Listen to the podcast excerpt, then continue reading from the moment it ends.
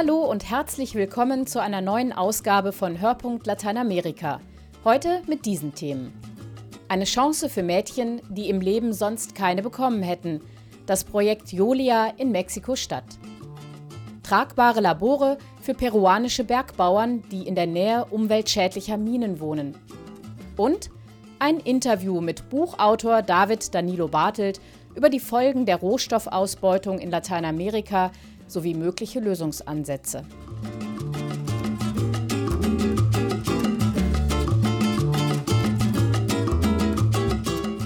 Sie lachen, sie spielen Fußball, sie lernen und schmieden Pläne für ihre Zukunft.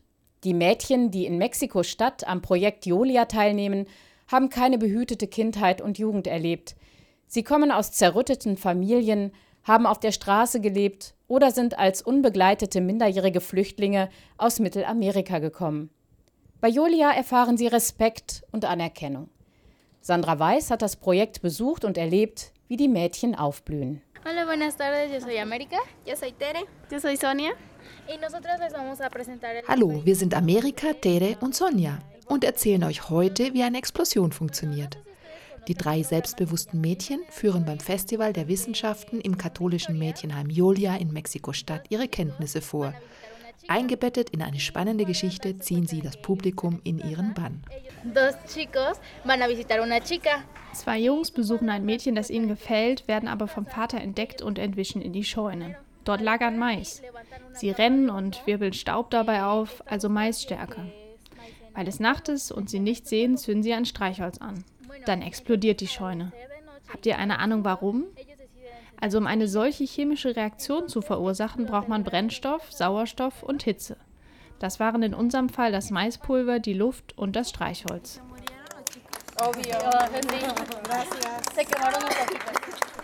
Sonja ist eine der Exponentinnen. Sie ist 16 und ein aufgeweckter, lustiger Teenager. Dabei hat sie, wie die anderen Mädchen im Wohnheim von Jolia, eine schwere Kindheit hinter sich. Yo soy Sonia Flores, tengo 16 años, soy de El Salvador, soy. Ich komme aus El Salvador. Dort hat mich meine Großmutter aufgezogen. Aber mit ihr habe ich mich nie verstanden. In meinem Viertel gab es viel Gewalt und kriminelle Jugendbanden, die mit Drogen dealten und Mädchen vergewaltigten. Mit 13 bin ich abgehauen. Ich wollte in die USA zu meiner Mutter. Aber in Mexiko erwischten mich die Grenzschützer. Ich hatte viel Angst, wollte aber auf keinen Fall zurück nach El Salvador. Ich beantragte Asyl und sie schickten mich hierher zu Julia.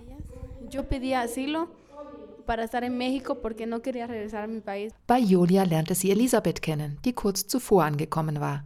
Die Mexikanerin war damals auch 13 Jahre alt und hatte ebenfalls viel durchgemacht.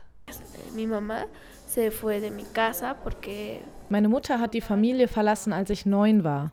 Sie hielt es mit meinem Papa nicht mehr aus. Er war Alkoholiker und sehr gewalttätig. Außerdem arbeitete er nicht. Ich war die älteste von vier Mädchen und musste mich fortan um meine kleineren Schwestern kümmern, also Essen machen, putzen, sie zur Schule bringen und so. Deshalb habe ich nach der fünften Klasse die Schule geschmissen.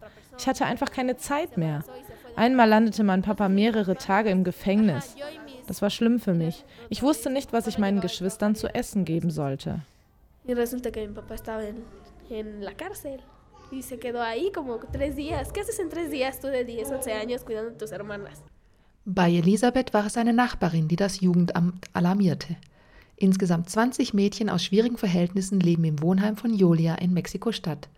Das Projekt, das von Adveniat unterstützt wird, entstand vor 20 Jahren aus der Arbeit mit Straßenkindern. Inzwischen hat es sich auf junge Frauen spezialisiert. Gründerin Monika Rabago erklärt warum. Elegimos niñas porque, bueno, en, en, mi país el tema de inequidad de género es algo muy frecuente. Die Diskriminierung von Frauen ist in Mexiko noch sehr verbreitet, besonders stark in den unteren Schichten. Das beginnt in der Familie, wenn die Väter der Meinung sind, dass es keinen Sinn macht, in die Bildung von Mädchen zu investieren, weil sie ja ohnehin heiraten werden. Das beschneidet die Mädchen von klein auf in ihren Möglichkeiten und in ihrem Selbstbewusstsein. Dann ist intrafamiliäre Gewalt gang und gäbe.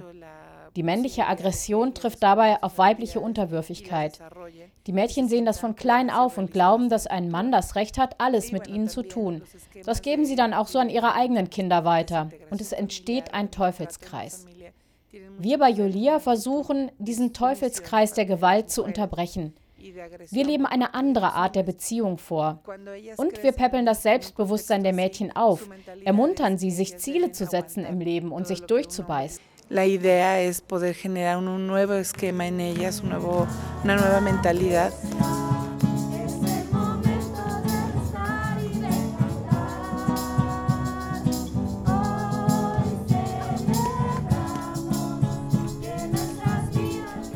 Es geht Julia um ganzheitliche Entwicklung. Dazu gehören auch Katechese und eine Musikgruppe, die am Wochenende den Gottesdienst begleitet. Ihre Mahlzeiten müssen die Mädchen unter Anleitung eines Kochs selbst zubereiten. Eigenes Engagement und Verantwortungsbewusstsein werden von ihnen erwartet. Julia-Gründerin Monika Rabago erklärt, warum das so wichtig ist. Die Sozialprogramme in Mexiko sind oft sehr assistenzialistisch. Das heißt, es gibt alles gratis, ohne dass man sich selbst einbringen oder etwas dafür tun muss. Das ist bequem, aber es erzieht die Armen zur Abhängigkeit. Sie warten da nur, dass irgendjemand ihre Probleme löst und strengen sich selbst nicht an. Wir machen das bei Julia anders und ich denke, auch die Regierung sollte Sozialprogramme auflegen, die von den Betroffenen selbst mitgestaltet werden und ihnen Engagement abfordern que inviten a la población a participar en, la, en las propuestas de solución.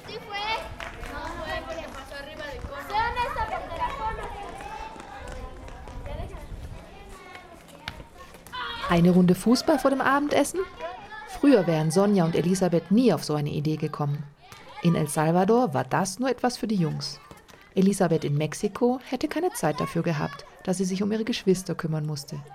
Bei Julia können beide ihre Kindheit nachholen, sich auch körperlich austoben, neue Talente und Vorlieben entdecken und diese fördern, ist für Monika Rabago eine wichtige Aufgabe, um die Mädchen erfolgreich ins Leben zu begleiten. Bei Elisabeth scheint es zu funktionieren. Die 16-Jährige ist aufgeblüht und voller Pläne. Bueno, para mí, tal vez no sé para las demás, pero para mí en lo personal es como que me abrió muchas puertas porque Julia hat mir viele Türen geöffnet. Ich kann wieder zur Schule gehen und muss mir keine Sorgen machen, ob wir morgen genug zu essen haben. Wow, ich fühle mich richtig gut. Ich weiß, dass auch andere Menschen viel leiden müssen, dass es aber kein Grund ist, aufzugeben. Bei Julia habe ich Unterstützung gefunden. Wir sind ja eine richtige Familie, nicht so wie meine Eltern, die sich nie um uns gekümmert haben. Hier sorgen sich die Erzieherinnen um deine Bildung. Sie helfen dir, Stipendien zu bekommen. Ich will gern studieren und reisen, meine Schwestern ein Zuhause bieten. Das hätte ich ohne Julia nie zu träumen gewagt.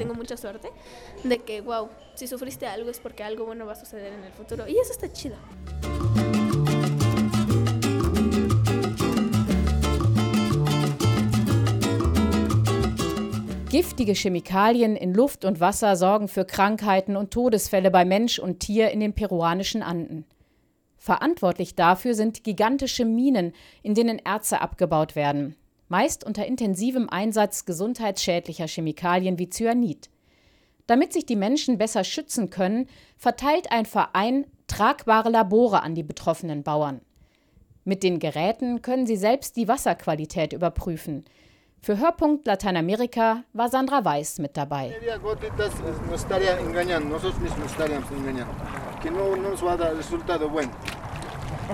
Das hier ist eine Art Schnellkurs in Chemie unter freiem Himmel in den peruanischen Anden.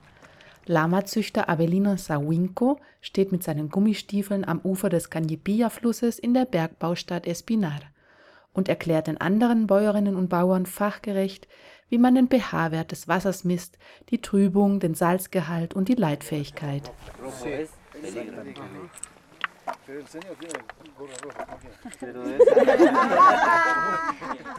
Das Ganze ist eine Schulung der Organisation Red Muki für die Bauern von Espinar. Sie leben im Einzugsbereich mehrerer Minen, in denen Kupfer, Gold, Zink und Molybdän im Tagebau gefördert werden. Im Tagebau ist alles gigantisch, die Mengen, die Größen, das Kapital. Neben den LKWs sieht ein normales Fahrzeug aus wie Spielzeug.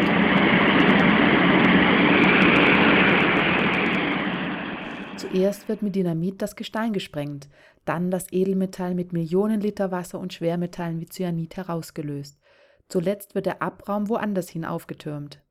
Weil dabei unzählige giftige Chemikalien in Luft und Wasser freigesetzt werden, beklagen sich Anwohner immer wieder über gesundheitliche Beeinträchtigungen, so wie die Bäuerin Melchora Surco, die direkt unter einer Abraumhalde des Schweizer Konzerns Glencore wohnt. Ah, bueno, durante 30 años nos hemos visto ya con metales pesados en nuestro cuerpo, en nuestra sangre, en nuestro orín. Schon seit 30 Jahren sind wir hier Schwermetallen ausgesetzt. Ich, meine Enkel, meine Mutter, meine Brüder, alle hier. Wir leben direkt unterhalb der Abraumhalde. Unsere Schafe und Kühe sterben und bekommen Missgeburten. Das Wasser ist anders, es schäumt nicht mehr beim Waschen und ist auch nicht mehr trinkbar.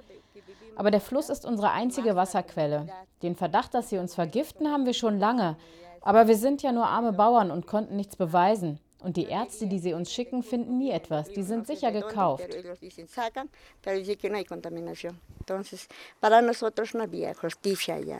Warum die staatlichen Prüfer nichts finden, dazu hat Edwin Alejandro von Red Muki eine Theorie.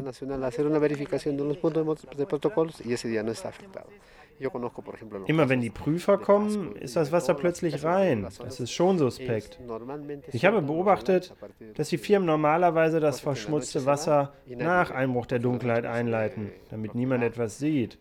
Am nächsten Tag hat sich dann alles so weit verteilt, dass man nur noch ein paar Überreste findet. Das ist natürlich grobe Täuschung.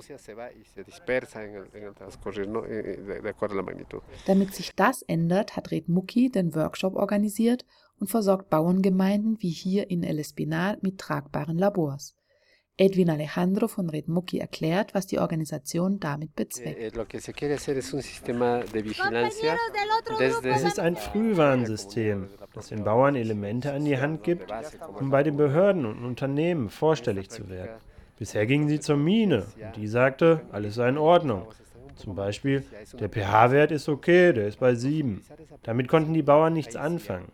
Wenn sie jetzt ihre eigenen Messungen machen, können sie sagen, nein, er ist bei 4 laut unseren Daten. Und auf Grundlage dieser Diskrepanz können sie dann unabhängige Untersuchungen einfordern.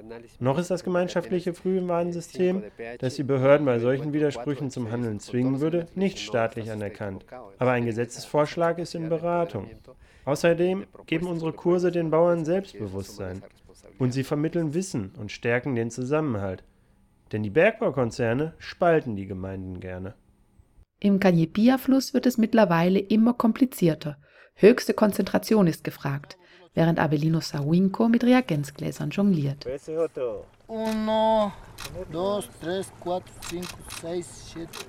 Wir müssen acht Tropfen reaktiv einträufeln. Kein mehr und kein weniger. Eins, zwei, drei, vier, fünf, sechs, sieben, acht.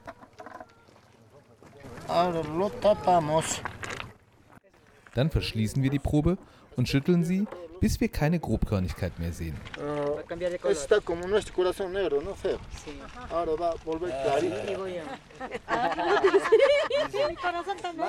Dann lesen wir die Werte ab und vergleichen sie mit der Färbung auf der Tabelle. Wir sehen, der pH-Wert ist 7,5. In Peru muss das Wasser zwischen 6,5 und 8,5 haben. Wir sind also im Limit. apto es desde 6.5 a 8.5. Entonces, como tenemos una- un pH de 7, está dentro de los parámetros. Heute sind auch all die anderen Werte im grünen Bereich. Ein guter Moment, um die Lamas, die Schafe und die Kühe zum Fluss zu bringen und ein paar Schluck trinken zu lassen.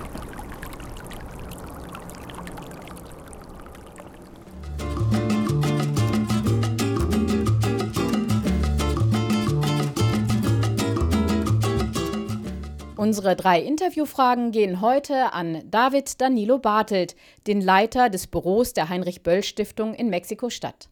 Sein gerade erschienenes Buch handelt von der Ausbeutung der Naturressourcen in Lateinamerika. Thomas Völkner sprach mit Bartelt über die Konflikte, die sich aus dem Abbau von Rohstoffen ergeben, sowie über mögliche Lösungsansätze. David Danilo Bartelt, in Ihrem Buch sprechen Sie über verschiedene Problemfelder, die die Ressourcenausbeutung in Lateinamerika aufwirft. Benennen Sie die wichtigsten bitte. Der Gebrauch von Natur zu kommerziellen Zwecken in Lateinamerika verursacht Konflikte. Ökologische Konflikte wie soziale Konflikte, heute lässt sich beides sowieso kaum noch trennen und die sind erheblich. Denn auch wenn sich Bergbau etwa oft abgelegene Gegenden aussucht, aussucht Anführungszeichen, weil die, der Bergbau geht dorthin, wo die Metalle sind, wo die Erze sind, aber auch dort leben Menschen. Und diese Menschen sind in der Regel in ihrer Lebensweise dann erheblich beeinträchtigt. Ein großes Problem etwa ist Wasser. Sowohl Bergbau als auch die agroindustrielle Landwirtschaft, die wir zu diesem Phänomen Ressourcenausbeutung dazuzählen müssen, verbrauchen und verunreinigen Wasser in erheblicher Menge. Und der Mangel an Wasser ist das gegenwärtige und sicherlich eines der größten zukünftigen Probleme. Das heißt, wenn wir über Ressourcenausbeutung reden, reden wir nicht einfach über eine Wirtschaftsweise, wir reden über mehr. Ja, wir reden wirklich darüber, dass dort Menschenrechte verletzt werden. Sie äh, beschreiben den schwachen Staat. Von den Verfassungen abwärts bis hin zu Durchführungsverordnungen existierten sehr schön ausgeschmückte äh, Begrifflichkeiten. Alles scheint untergebracht zu sein. Und dennoch hilft es den betroffenen Menschen vor Ort ganz selten nur, wenn sie sich gegen eine illegale Ausbeutung der Ressourcen wehren wollen. Das klingt fast wie ein in großen Anführungszeichen typisch lateinamerikanisches Phänomen. Wir müssen immer noch diskutieren, dass wir eine ungerechte Weltwirtschaftsstruktur haben, in der die Industrieländer oder die postindustriellen Länder heute immer noch sozusagen die Strukturen im Großen und Ganzen zu ihrem Vorteil gestalten können, auch wenn das nicht mehr so gut funktioniert oder so uneingeschränkt wie früher. Aber wir haben dieses nach wie vor ungerechte weltwirtschaftliche System. Aber wir haben trotzdem auch nationale, souveräne und in Lateinamerika heutzutage doch auch in der Regel demokratisch gewählte Regierungen, die hier auch politische Entscheidungen fällen. Das heißt, selbst wenn man für ein Land wie Bolivien natürlich diskutieren kann, welche Chance hat Bolivien eigentlich, außer, sagen wir mal, sein Lithium und sein Kupfer in Maße abzubauen. Aber dennoch, es gibt immer Alternativen. Und man kann immer die Frage des Wies diskutieren. Und auch die, die Alternativvorschläge machen, sagen ja nicht, wir lassen jetzt von heute auf morgen den Bergbau total sein. Aber sagen, der Stellenwert, den wir im einräumen, dass wir davon uns auf Gedeih und Verderb abhängig machen, das ist eine politische Option. Das ist kein ökonomischer Zwang und deswegen muss auch der Weg, wie man dieses schädliche Phänomen bessern kann, über die politische Auseinandersetzung in den lateinamerikanischen Ländern laufen. Ihr Buch bietet eine ganze Reihe von Fallbeispielen für Akte des Widerstandes, alternative Wirtschaftsformen, die Frage eines Ersatzes für Rohstoffe. Können Sie ein oder zwei Beispiele kurz skizzieren? Ich würde mal im Unterschied zu anderen Ländern der ehemaligen Dritten Welt, speziell in Asien, doch eins auch positiv geltend machen und darauf gründe ich auch Hoffnungen für die Zukunft. Das ist eine relativ gut aufgestellte Zivilgesellschaft. Also zum Beispiel für unser Phänomen hier, es gibt diverse Konfliktobservatorien, also zivilgesellschaftliche Stellen, die sich eingerichtet haben, die über natürlich schwache, aber dennoch Strukturen verfügen, die Websites betreiben, die mit Menschenrechtsanwälten zusammenarbeiten und auch mit Teilen der Justiz, die dafür sensibel sind und die doch dafür gesorgt haben, dass zum Beispiel so jemand wie ich darauf aufmerksam wird. Ja? Also die in der Lage sind, Krach zu schlagen und auch Regierungen zu beeinflussen.